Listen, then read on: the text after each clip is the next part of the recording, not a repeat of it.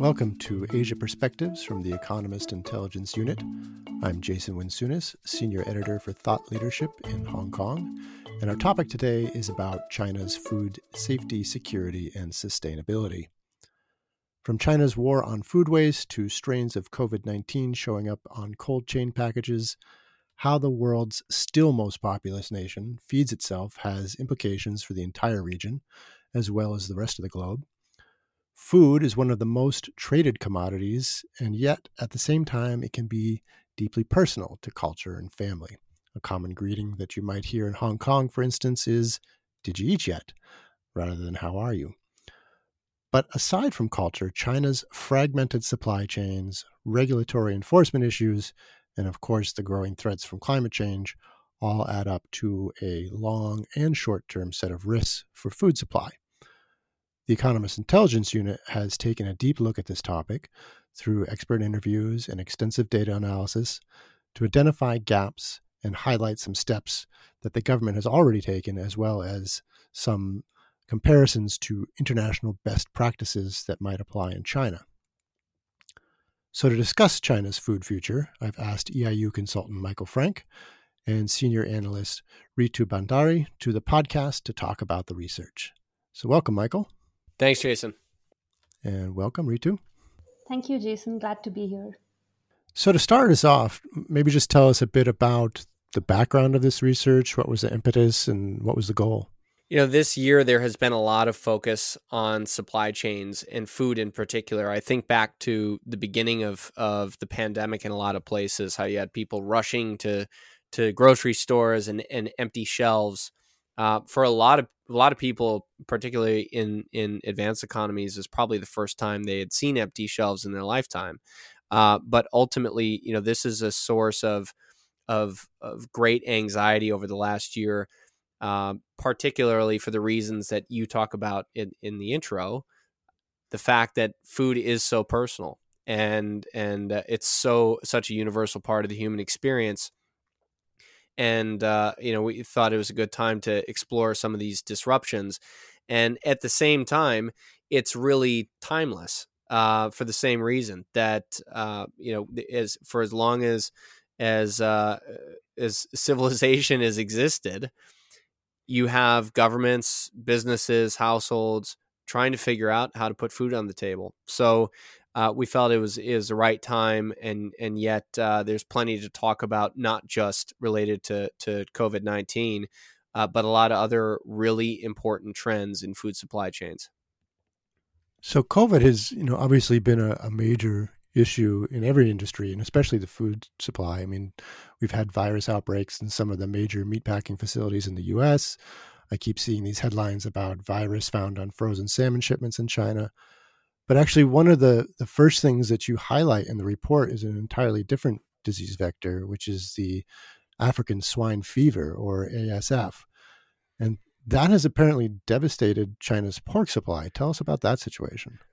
Yeah, for all of the talk about how COVID was going to impact supply chains, if you look at the food supply chain around the world, not just in China, African swine fever has been uh, ha- has had a far greater impact so far. Going into the the Af- African swine fever epidemic uh, in China, the the population of hogs was about four hundred forty million, and just in the last couple of years, that number has halved, uh, largely through culling, uh, because uh, they need to they they need to. Um, try to to get rid of the infected pigs and start with a start again with a healthier population.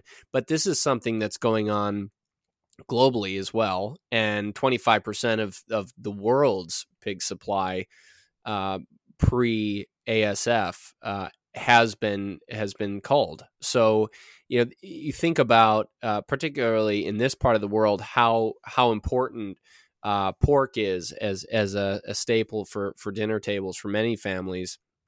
You know, this is this is a big deal, uh, as you mentioned, culturally, but certainly uh, you look at the economic impact. Uh, the, the, there's been a rather predictable effect, which is uh, the price of, of pork is is going up, and that makes a big difference. Uh, in in uh, you know, you look at your average Chinese household. Uh, what people are making and uh, what food represents as part of their budget, uh, that's a that's a pretty real economic challenge at the household level. So in your research, were you able to come up with any kind of solutions? I mean, is this a matter of profit motive among suppliers? Is it inadequate safety regulations or the enforcement of them? Well, we lo- we looked in our report at what types of solutions are available to to modernize China's food supply chain in general. And and we actually looked at a few different disruptions. As you mentioned, African swine fever was one of them, the COVID nineteen pandemic. But we also looked at disruptions uh, stemming from climate change and environmental degradation. And so our solutions, I think we fe- the, the team felt, really apply to all of those disruptions in making China's food supply chain more resilient. We started by looking at the experience of other countries that have world-leading food supply chains.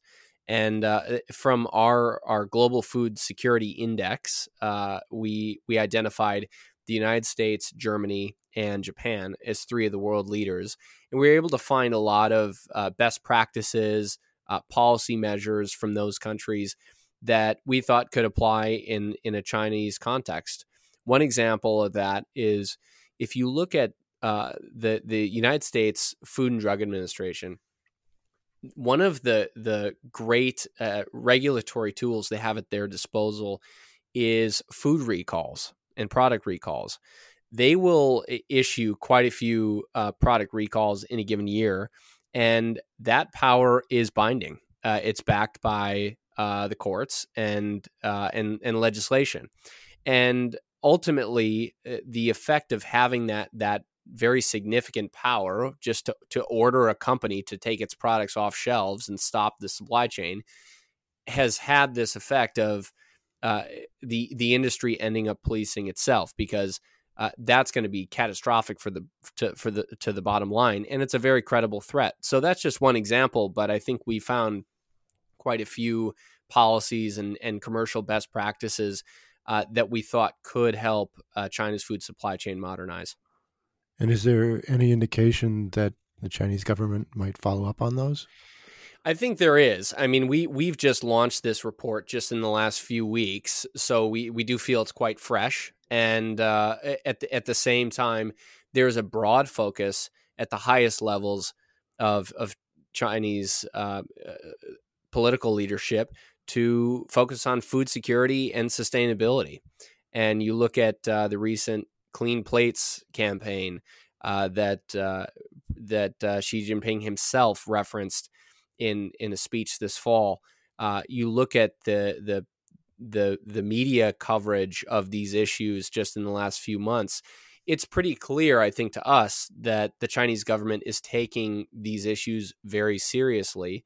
And, you know, our hope is that there there's some some some learning going on from uh, cases where uh, where where you have world leading supply chains that have been able to rectify some of the challenges that that China's food supply chain currently faces. Now, can we tie any of that into the global picture? I mean, how does, say, African swine fever in China affect dinner tables elsewhere?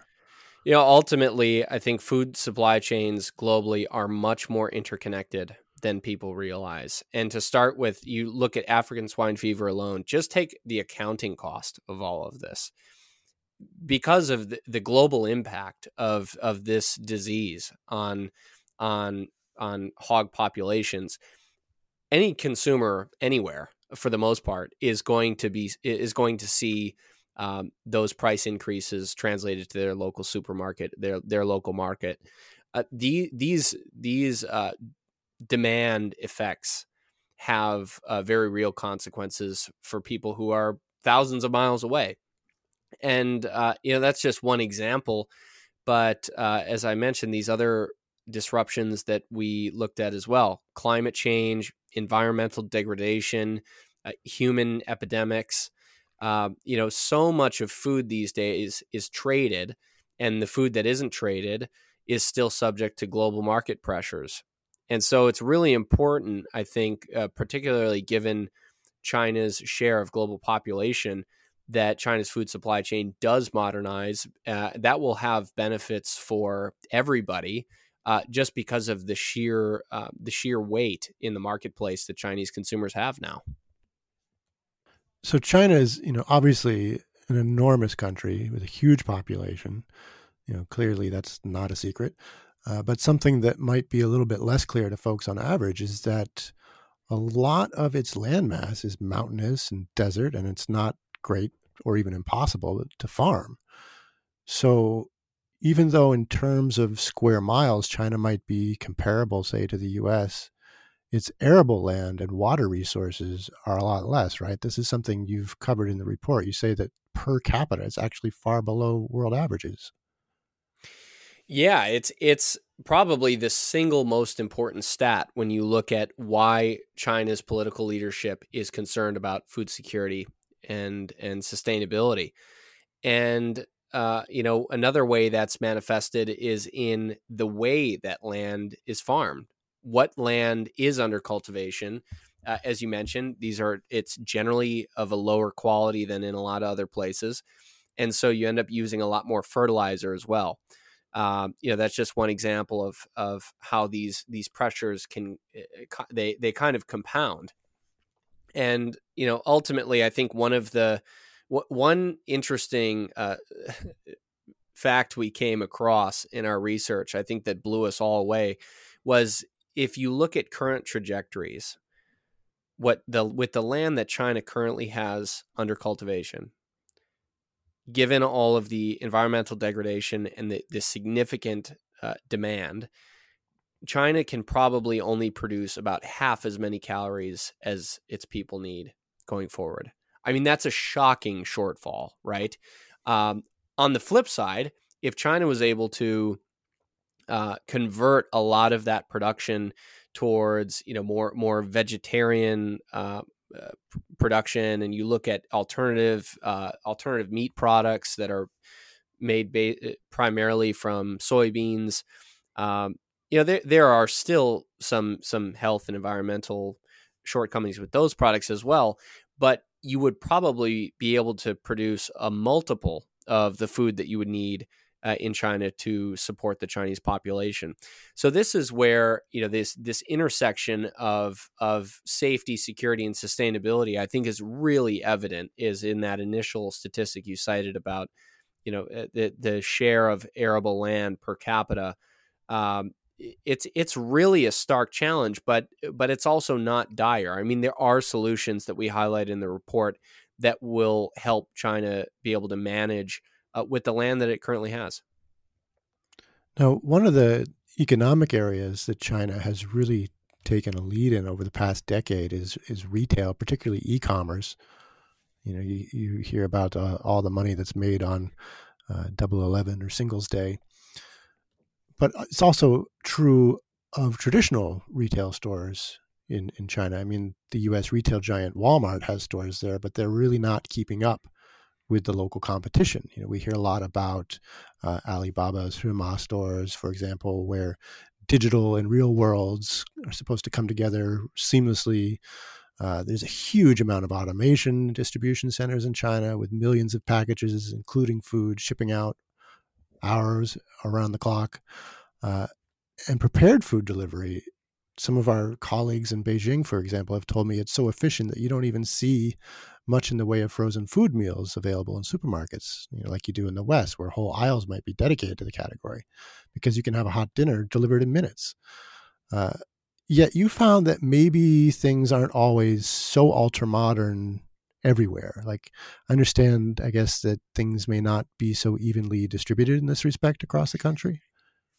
Absolutely. I think we, you know, we were uh, always fascinated speaking with some of uh, the, the the industry experts that we did interview for this program, and the juxta- juxtaposition that you highlight, where you have some incredible ultra-modern stories.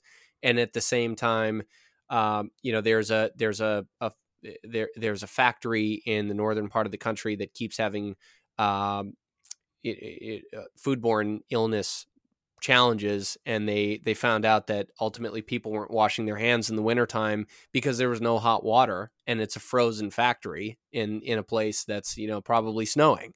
Um, you know, there there are reports of, you know, uh, refrigerated trucks that, uh, you know, maybe they have these guidelines around how how much they can transport, or how far they have to go, or uh, a certain times that that the the car, uh, rather the truck, has to be powered to make sure that you're not losing the the cold environment. And a lot of cases, people just aren't really following these these guidelines, and they're maybe they're not even necessarily binding. So there is that juxtaposition.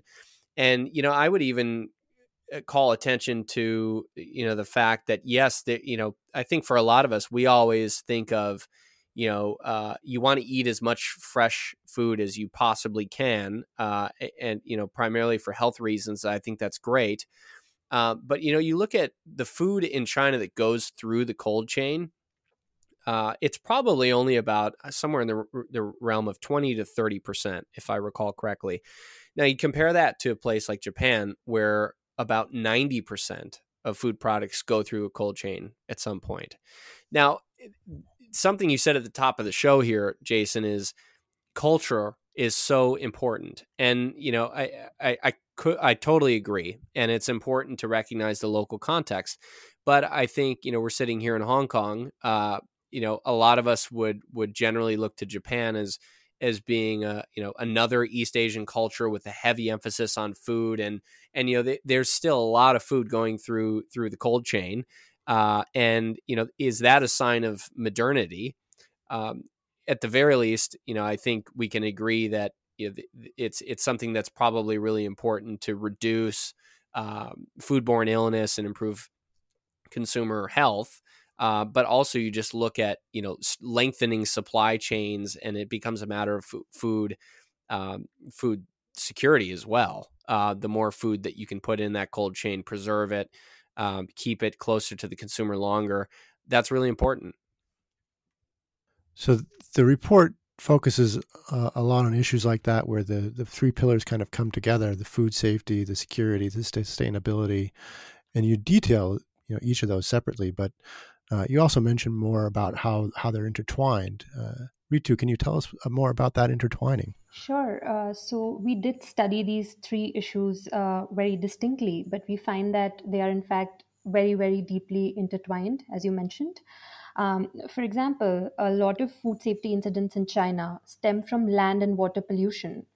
So hazardous chemicals, which are used in different industries and factories, find their way into the land and water, not just polluting these land and water resources, but also finding their way into the food that people eat. And, uh, you know, this, this kind of really shows a direct link between food sustainability and food safety. Another area uh, or another example that I want to uh, draw attention to is of food wastage, which we have also covered very extensively in our report. Um, so this is an issue of food security, because we have this food available uh, that's being wasted either by producers or consumers or in the supply chain. On the other hand, we have all these people who are not getting enough food to eat. On the other hand, additionally, this food Uh, wasted also causes a lot of emissions, which is almost equivalent to emissions from uh, global tra- road transport emissions.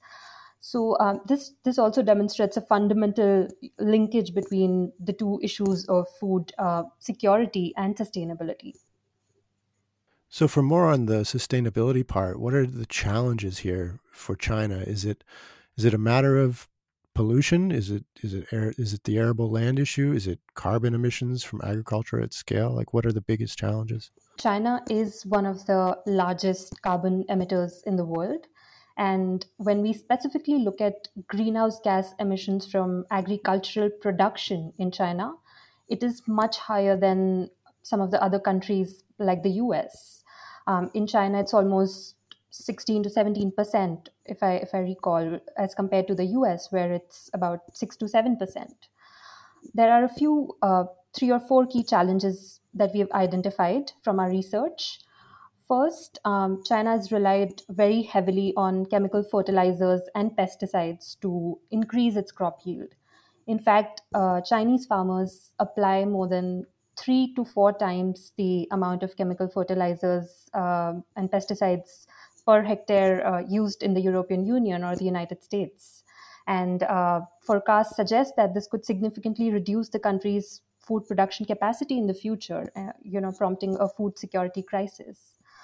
Secondly, emissions from the meat industry are, are an area of concern. Um, more than half of the emissions in the food industry come from the meat sector.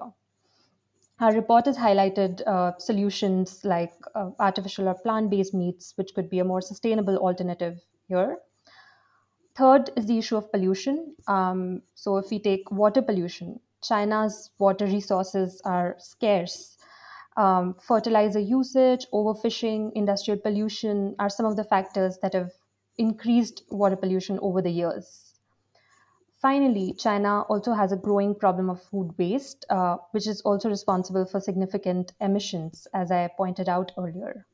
So those all sound like big problems. Were you guys able to find any solutions to propose? Yeah, so um, before I talk about solutions, I do want to point out that uh, our research did find that Chinese government has already shown strong commitment to food sustainability, uh, be it through their updates of policies and regulations and implementation, especially in the recent years. Um, but we also found some other areas which which can be targeted and, and need to be targeted, um, particularly incentivizing and nudging some of the non-governmental actors who have a very important role to play in the area of food sustainability. Uh, we identified three key areas. Um, firstly, incentivizing farmers to adopt more sustainable modes of or models of food production, uh, like intercropping, which is already being adopted in China, but uh, incentivizing them to do this at a much larger scale than what's already being done can help. Secondly, increasing consumer awareness is another trend that can make a difference. For example, in the U S, consumer pressure has been a very significant driver of reform, um, as we have seen from rising consumption of organic food. Finally, private sector also has a very crucial role to play. Um, nudging private companies to set emission targets can be helpful. Um, as compared to some other countries in our in our uh, research, like Germany, Japan, and the United States, we found that much lesser companies in China have set uh, emission reduction targets. Uh, so that can help as well. Now, we've talked a bit about uh, food safety issues, like with the African swine fever earlier. Uh, but there were also other issues that you mentioned in the report that, while I was reading it, reminded me of Upton Sinclair's The Jungle, which is about the U S in the nineteen twenties, uh, you know, a century ago. But a lot of the uh, similarities there are quite remarkable. Uh, China's baby formula scandal from two thousand eight comes to mind that still drives sales here in Hong Kong. Um, what other challenges like that did you find, and, and what kind of solutions are there?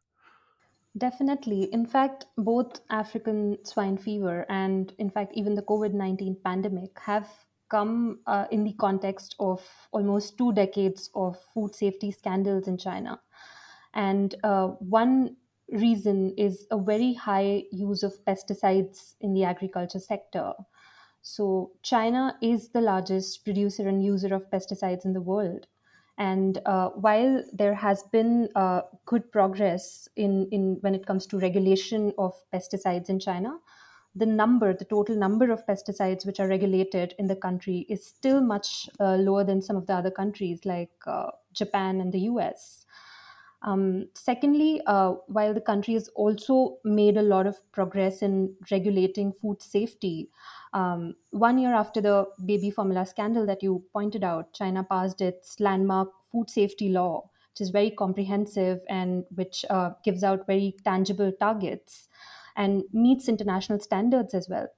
Uh, however, our research found that enforcement and implementation of these regulations uh, still remains a big hurdle, especially at the local agency level, and uh, and, and China will have to cross this hurdle uh, when it comes to uh, food safety. Now, what about the food security issue? And actually, what does that term even mean? Maybe you can define that for us. You know, has it been a priority for policymakers in China? Sure, uh, that's a great question. And um, when I define food security, there are two things here. Um, so the first is, are you producing or importing enough food for your population. The second point is, uh, okay, you have enough food, but are your people able to access it? Are they able to uh, buy good quality food, or is it get, getting wasted in the supply chain? Our uh, report, our analysis finds that Chinese policymakers have prioritized food security. Uh, to give a little bit of context, uh, and as, as we discussed earlier, China has very limited land and water resources when you compare with world averages. However, China has been very strategic about what to produce and what to import. For example, our analysis finds that the country has been producing enough wheat and rice to uh, feed a majority of its population, but its domestic production of soybean has been falling consistently over the years. And uh, this could be because soybean is a very land-intensive crop, uh, so it does make sense to import it when you have a very limited arable land. The challenge, which is visible now and more so will be in the coming future, will be about producing enough when more and more uh, of your land is getting degraded, water resources are getting contaminated. And that is why it becomes very important to uh, control the use of chemicals, fertilizers, and uh, use land and water more responsibly. So is this kind of uh, behind the, the declaration of war on food waste? Is is that uh, what that whole idea is about? And, and what are some of the solutions that you, you highlight in this report? For sure. Uh, food waste is a very related issue. And uh, in China, a large, very substantial amounts of food uh, get waste gets wasted during production and the supply chain, as well as by final consumers. And we found some very interesting best practices around managing food waste, uh, particularly in Japan and in Europe. Uh, so the Japanese government has tied up with the private sector in the country, and they're using a lot of data analytics to forecast food demand. So they're using factors like weather, sales, and previous demand of food to generate, generate estimates on future demand. And ultimately, the objective is to prevent overproduction of food here. Another big issue in China is that of food being wasted by consumers, which is also a big issue. And uh, this is where uh, President Xi's call for war on food wastage uh, can be helpful in creating awareness. Um, we found that in Europe, where the food and beverage industry is committed to, to reducing their food waste by half by twenty thirty, there's been a lot of collaboration between different stakeholders like industry association, government, and private food sector to address this issue by increasing consumer awareness a lot more, uh, be it through educating people not to f- waste food at home, or by addressing, uh, by by adding labels on, on food products about expiry dates. Now, are there any other long-term things that China, or actually any country, can do to improve the, the situation with its security and sustainability? One area that our uh, report highlights is encouraging plant-based or artificial meat products. Um, as uh, I highlighted before, China's meat industry has been a source of many food safety issues like the African swine fever. And another more compelling reason is the environmental liability of the meat sector. More than half of emissions in the food sector arise from the meat industry. And uh, our, our experts suggested that plant-based meat can be a sustainable alternative, and we expect the sector to grow fast to almost twenty times its current size in the next, next decade. And finally, Chinese consumers are more accepting of these alternatives because of, of the rising food safety concerns in the country. So yeah, these these uh, offer a, a great sustainable alternative to to uh, you know the meat meat industry. So as a final takeaway, since we're just about out of time here, how does the carbon footprint of agriculture play into the sustainability aspect? Are there any signs on that front that carbon intensity might start coming down rather than growing along with the demand and growing wealth in China? Well, it's it's a massive story because uh, China is uh, the largest uh, emitter Uh, C O two emitter from, from agriculture in the world, uh, almost double the C O two emissions of the United States, for example. So already we're we're talking about the world leader, and China's domestic consumption of meat in particular is still growing and and just a fraction of what you see in in many advanced economies. So unless you can really get get a hold of the emissions intensity throughout the supply chain, uh, we're we're going to have a big challenge in terms of agriculture's contribution to climate change. Now, the good news is that I think, you know, as as we've highlighted a bit today, there are a lot of things that that China can do uh, to to attack this from multiple fronts. As as Ritu was mentioning, food wastage is is a big part of that. Um, you know, it, it, there are some estimates that as much as thirty percent of the food that uh, enters China's food supply chain doesn't actually get consumed. You know, that the, there is an emissions cost associated with all of that. So eliminating that waste would be helpful. If you can uh, reduce the uh, the the fertilizers that are used on land, uh, a lot of that can be done through education and and uh, and and bringing down emissions at the source of the farm.